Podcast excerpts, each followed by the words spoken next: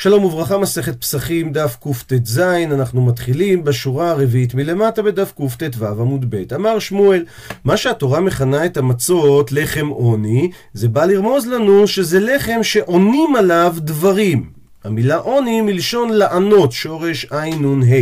תניא נמי אחי, שנינו כך גם בברייתא, לחם עוני, לחם שעונים עליו דברים הרבה, כל סיפור ההגדה בליל הסדר. דבר אחר, לחם עוני, אני כתיב, זה כתוב בכתיב מלא, עם חולם ואין שם ו'.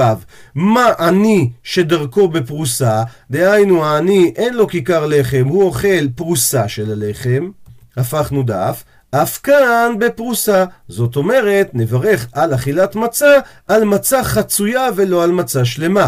אבל שתי מצות שלמות, אנחנו עדיין נברך עליהן ברכת המוציא, כי זה לא שונה משאר ימים טובים שצריך לבצוע על שתי כיכרות שלמות, ולכן את ברכת המוציא הוא בוצע מאחת השלמות. דבר אחר, מה דרכו של עני שהוא מסיק ואשתו עופה, אף כאן נמי הוא מסיק ואשתו עופה.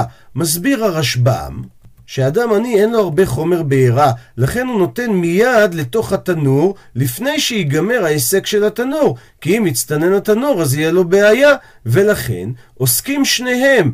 זה העני בהיסק התנור, והאישה במקביל עוסקת בעיסה. אז גם כאן רצתה התורה לרמוז לנו שתזדהר שהעיסה לא תחמיץ ולכן תזדרז.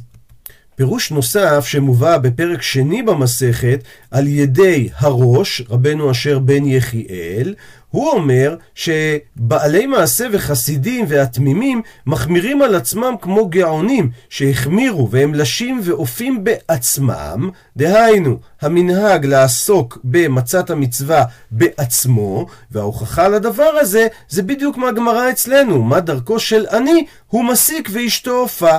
דהיינו, לפי הראש, העניין של העני שמסיק ואשתו עופה, מלמדת אותנו את המנהג של אנשי המעשה להתעסק בעצמם באפיית המצה.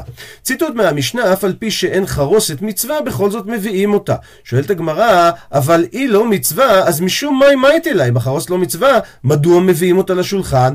אמר רבי עמי, משום קאפה. דהיינו, בגלל שרף של החזרת שהוא קשה, ויש בו ארס. ראינו בדף הקודם פירוש נוסף.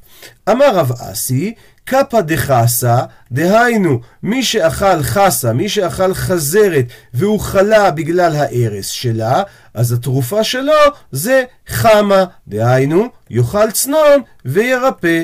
אבל מי שגם הקפא דחמה, דהיינו, שהוא אכל צנון, והארס של הצנון אפילו קשה לו, אז מה התרופה שלו? קרטי. אז הוא יאכל קרטי, דהיינו קרישים. ומי שהקפה של הקרטי, הארס של הקרישה, הוא עדיין גורם לו להיות חולה, אז התרופה שלו זה חמימי, שישתה מים חמים. ובעצם אומרת הגמרא, קפא דקולו חמימי. דהיינו, כשיש ארס בירקות שגורם לבן אדם להיות חולה, מים חמים לשתייה, זה הרפואה שלהם. ובינתיים, עד שהוא יביא ויאכל או ישתה את הרפואה, עד דהכי והכי, בין כך ובין כך, נעימה הכי, שיגיד כך את הלחש הבא. קפה קפה, ארס ארס, דחיר נלך, אני זוכר אותך, ולשב בנותיך ולתמני כלתך, ואת שבע בנותיך, ואת שמונה כלותיך. מביאה הגמרא דעתו של רבי אלעזר ברבי צדוק, שהוא אומר שהחרוסת היא כן מצווה. שואלת הגמרא, מהי מצווה? איזה מצווה יש בחרוסת? עונה הגמרא, רבי לוי אומר זה זכר לתפוח, ורבי יוחנן אומר זה זכר לטיט. מסביר רש"י, זכר לתפוח שבמצרים הם היו יולדות את בניהם שם בשדה בלא עצב, ולמה הם עשו את זה שם? כדי שלא יכירו בהם המצרים. וזה רמוז במה שכתוב בשיר השירים, תחת התפוח עוררתיך. ודוקטור משה רענן מביא הוכחה לזיהוי התפוח עם התפוח עץ שאנחנו מכירים היום, ממדרש בשיר השירים רבה, שאחד הדברים שאומרים על התפוח, שהוא מוציא את ניצו קודם לעליו. דהיינו, שיש פריחה עוד לפני הלבלוב. אמר אביי, הילקח, אז לפי דבריו של רבי לוי וגם דבריו של רבי יוחנן, כשעושים את החרוסת צריך לקיהויי, צריך לעשות אותה עם איזושהי חמיצות, שזה הזכר לתפוח, וצריך לסימוכי, צריך לעשות אותו סמיך כמו הטיט. לקיהויי זה זכר לתפוח, וצריך לסימוכי שזה זכר לטיט. טיט זה אותה תערובת דבק שאיתה היו בונים, ככה היא נראית היום, גם פעם היא לא נראתה שונה במיוחד. תוספות מביא גם שבירושלמי אמרו שיש שעשו אותה גם אדומה עם יין זכר לדם, וגם לכן אמרו בגלל היין הזה שטיבולו במשקה, וכן עם הדבר, וככה גם נוהגים בפועל, לעשות אותו סמוך. דהיינו סמיך. הוא מביא גם את תשובת הגאונים שהיו עושים את החרוסת עם פרות ש... נדמו לכנסת ישראל בשיר השירים, למשל, תחת התפוח עוררתיך, או כפלח הרימון רקתך, התאנה חנתה פגע, אמרתי אלה בתמר, אל גינת אגוז ירדתי, וגם עם שקדים, על שם ששקד הקדוש ברוך הוא על הקץ. ואכן, בכל עדות ישראל, חרוסת היא אחת מגולות הכותרת של ליל הסדר. מביאה הגמרא, תניא כבתי דרבי יוחנן, ברייתא שתומכת בדבריו, תבלין זכר לתבן, דהיינו תבלין ירקות כמו זנגוויל, כמו קינמון, ששמים אותם בחרוסת זכר לתבן, כי הם ארוכים כמו הקש, וחרוסת זה זכר לטיט. אמר רבי אלעזר ברבי צדוק הוכחה לדבריו מהמשנה, שכך היו אומרים תגרי חרך שבירושלים, הכוונה החנוונים בשוק שהיו יושבים אצל החלונות שלהם ומוכרים, והמילה חרק זה כמו מציץ מן החרקים. שהכוונה לחרכי ירי, אנחנו מכירים אותם למשל בחומה בירושלים, אבל גם יש אה, חרכי ירי מודרניים. הנה פה עמדת הגנה בגבולות עפולה, שהיה בתקופת קום המדינה, ועוד לפני כן. אז אותם תגרי חרך שבירושלים היו אומרים לאנשים בואו ותלו לכם תבלין למצווה. אז מכאן הוא מוכיח שהחרוסת היא בעצם מצווה. אומרת המשנה, מזגו לו כוס שני, וכאן הבן שואל את אביו. ואם אין דעת בבן לשאול את אביו, אז אביו מלמדו נוסח קבוע. מה נשתנה הלילה הזה מכל הלילות, שבכל הלילות אנו אוכלים חמץ ומצה? הלילה הזה כולו מצה. שאלה שנייה, למה בכל הלילות אנו אוכלים שאר ירקות? לעומת זאת, הלילה הזה מרור. שאלה שלישית, שבכל הלילות אנו אוכלים בשר צלי שלוק ומבושל. לעומת זאת, הלילה הזה כולו צלי. כאן הכוונה היא לקורבן הפסח. כמו שמביא פה בספר ערוך השולחן הרב יחיאל מיכאל לוי אפשטיין, שהיה הרב של נוברדוק, אז הוא אומר, במשנה יש את שאלת הצלי, ואין בה את השאלה השלישית שאנחנו שואלים היום, שזה שאלת ההסבה. למה? כי בזמנם הם אכלו את קורבן הפסח, זה היה שונה. מצד שני, הם היו רגילים תמיד לאכול בהסבה, זה לא היה שונה. עכשיו לא שייך שאלת הצלי, כי עדיין לא זכינו לחדש את קורבן הפסח. מצד שני, ישנה את שאלת ההסבה, כי אין אנו רגילים תמיד בהסיבה. בשאלה רביעית, שבכל הלילות אנו מטבילים רק פעם אחת. הלילה הזה אנחנו מטבילים שתי פעמים. ממשיכה המשנה, ולפי דעתו של בן, דהיינו לפי הגיל, לפי היכולת האינטלקטואלית שלו, אז אביו מלמדו. עניין נוסף, מתחיל בגנות ומסיים בשבח. ודורש את הפסוקים, כמו בהבאת הביקורים, מהפסוקים שמדברים מארמי עובד אבי, עד שיגמור כל הפרשה כולה. מביאה הגמרא ברייתא תנו רבנן, אם חכם בנו, אז הוא הבן שואל, ואם אינו חכם הבן, אז אשתו שואלתו, ואם לאו, אם אין לו אישה, או שהאישה לא חכמה לשאול, אז הוא שואל לעצמו, ואפילו שני תלמידי חכמים שיודעים בהלכות הפסח, שואלים זה לזה. מתחילה עכשיו הגמרא לדון על השאלות של מה נשתנה. המשנה אמרה שאלה ראשונה, מה נשתנה הלילה הזה מכל הלילות? שבכל הלילות אנו מטבילים פעם אחת הלילה הזה שתי פעמים. מה תקיף לרבה? שואל רבה. אטו כל יומא? האם בכל יום לא סגיה דלא מיטבלה חדא זימנה? האם לא יוצא מצב שבן אדם לא יטביל אפילו פעם אחת? לכן אלא אמר רבא, הכי קטני, ככה צריך להיות הנוסח במשנה, שבכל הלילות אין אנו חייבים לטבל אפילו פעם אחת, והלילה הזה אנחנו בעצם חייבים לטבל שתי פעמים. מה תקיף לה רב ספרא? מקשה עליו רב ספרא, אתה קורא חייבים על חיוב הלדרדקי? הרי כל החיוב שאמרנו שצריך לטבל פעמיים, זה רק כדי שהדרדקה, כדי שהתינוקות ישאלו את השאלות, זה לא נקרא חיובה. לכן, אלא אמר רב ספרא, הכי קטני, כך צריך להיות הנוסח של השאלה הזאת. אין אנו מטבילים אפילו פעם אחת. הלילה הזה שתי פעמים. ציטוט מהמשנה, מתחיל בגנות ומסיים בשבח. שואלת הגמרא, מהי בגנות? באיזה גנות הוא מתחיל? דעה ראשונה, רב אמר, מתחילה עובדי עבודת גילולים היו אבותינו, או בנוסח שלנו היום, עובדי עבודה זרה היו אבותינו, זה כנראה בגלל הצנזורה, השתנה פה הניסוח.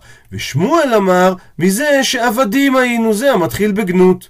אמר לרב נחמן לדרו עבדי, היה לו עבד שקראו לו דרה, אז ככה אמר לו רב נחמן, עבדה דמפיק למרי עבד שהאדון מוציא אותו לחירות, ויאיב לי והוא נותן לו כספא ודהבה, כסף וזהב. מהי באי למימר לי? מה הוא צריך להגיד לו?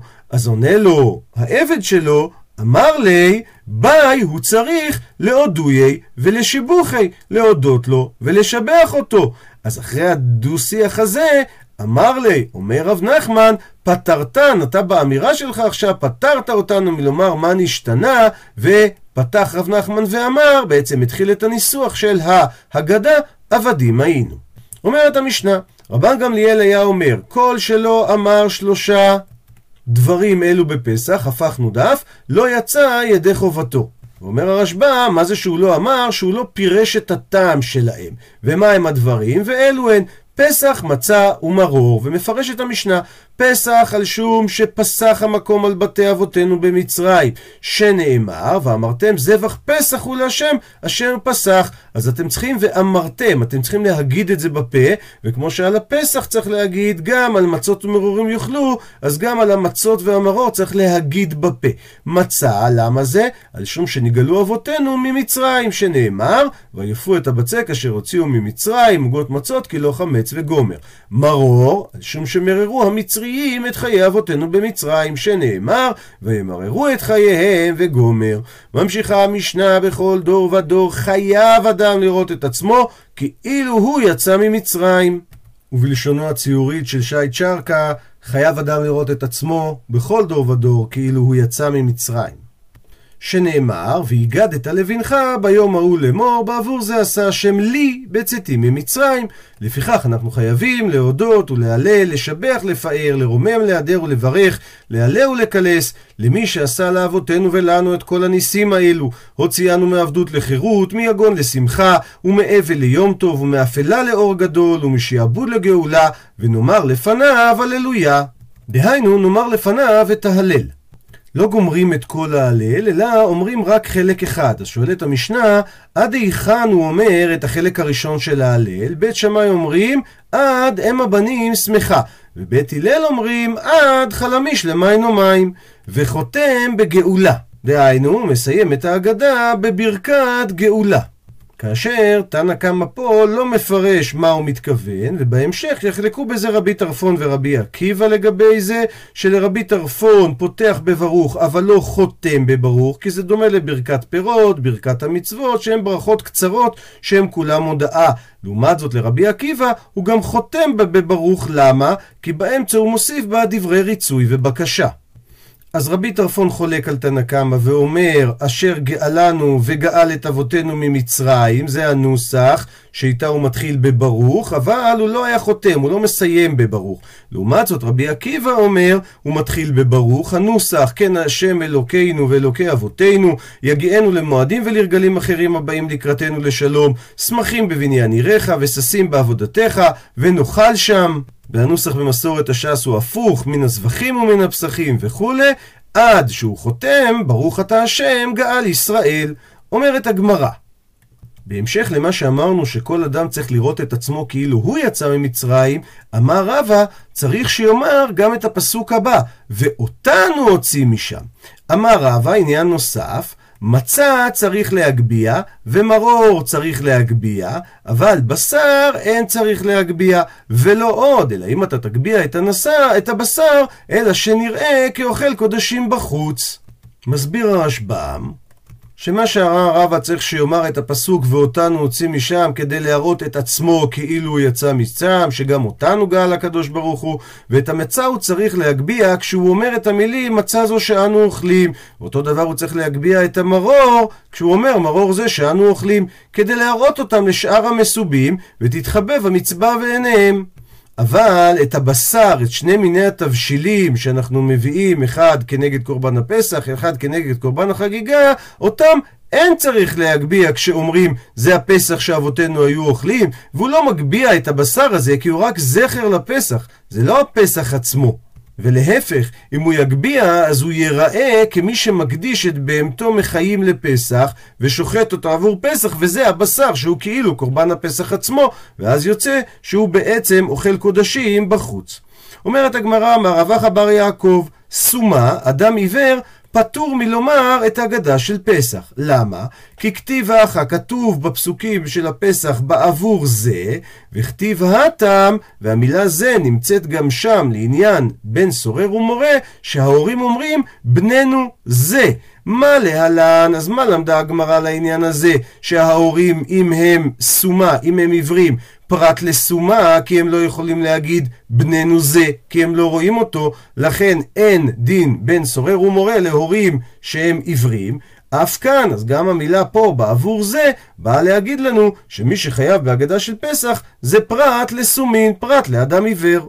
שואלת הגמרא, איני, מה, באמת אדם עיוור פטור מהגדה של פסח? והאמר מרימר, הרי אמר לנו מרימר, שאלתינו לרבנן דבי רב יוסף, שאלתי את החכמים שנמצאים אצל רב יוסף. מאן דאמר אגדתא בי רב יוסף? מי זה זה שמוציא את כולם בהגדה של פסח אצלכם? ואמרו, רב יוסף, והרי רב יוסף הוא היה עיוור, ואותו דבר, מאן דאמר אגדתא בי רב ששת, מי אומר את ההגדה של פסח אצל רב ששת שהוא גם היה עיוור, ואמרו לי, אמרו רב ששת. אז הנה אנחנו רואים שאנשים עיוורים כן מצווים, כי הרי הם מוצ... מוציאים ידי חובה את האנשים שאינם סומים. עונה הגמרא, כסברי רבנן, דהיינו שרב ששת ורב יוסף הם סברו שמצא בזמן הזה החיוב שלה הוא מדי רבנן, וממילא החיוב על סומה ועל אדם שאינו סומה זה חיוב שווה ערך, שניהם זה מדרבנן. לכן הם יכולים להוציא ידי חובה לכתחילה גם את האנשים שאינם סומים. אומרת הגמרא, מכלל דרווח בר יעקב סבר מצא בזמן הזה דאורייתא? אתה רוצה לומר שרווח בר יעקב חושב שמצא בזמן הזה החיוב שלה הוא דאורייתא? שהרי הוא אמר שסומה פטור מלומר הגדה איך אתה יכול לומר את זה? והרב אחא בר יעקב הוא דאמר שמצא בזמן הזה דרבנן. ואת הדברים הוא אומר בצורה מפורשת בהמשך בדף קכ. עונה הגמרא, כסבר, אפשר לומר שהוא סובר שכל דתקון רבנן כאין דאורייתא תיקון. דהיינו, באמת כשם שבזמן שבבית המקדש היה קיים, אז הסומה היה פטור, אז גם עכשיו גם הסומה יהיה פטור, וממילא הוא לא יוציא אחרים ידי חובתן, כי כאשר חכמים מקיימים איזושהי גזרה, הם עושים אותה כאותו אופן שבהם הדבר היה קיים בחיוב דאורייתא. שואלת הגמרא, ולרב ששת ולרב יוסף, נמי, הוודאי כל דתקון רבנן כאין דאורייתא תיקון. הרי ודאי שגם הם מסכימים שחכמים כאשר הם מתקנים משהו, הם מתקנים אותו כאין דאורייתא, אז למה הם אומרים שסומה יכול להוציא את הפיקח, עונה הגמרא, הכי אשתא? מה אתה משווה? בישלמה הטעם. מובן לי לומר שם, בפסוקים של בן סורר ומורה, מדהבה ללמיכתב, הרי צריכה הייתה התורה לכתוב בנינו הוא. למה כתבה התורה בנינו זה? למה השתמשה במילה זה? שמע מינה שהתורה רצתה להגיד לך, פרט לסומין, שאצלם אין בן סורר ומורה הוא דעתה. בשביל זה באה המילה זה. אבל הכה, אבל כאן בעניין הפסח, אי לאו בעבור זה, מהי לכתוב? הרי זה לא איזה משהו מיוחד שכתבנו. כדי למעט סומה, אלא בעבור מצה ומרור הוא דעתה. אלא המילים בעבור זה בעצם באות לומר בשביל המצה והמרור. עד לכאן דף קט"ז.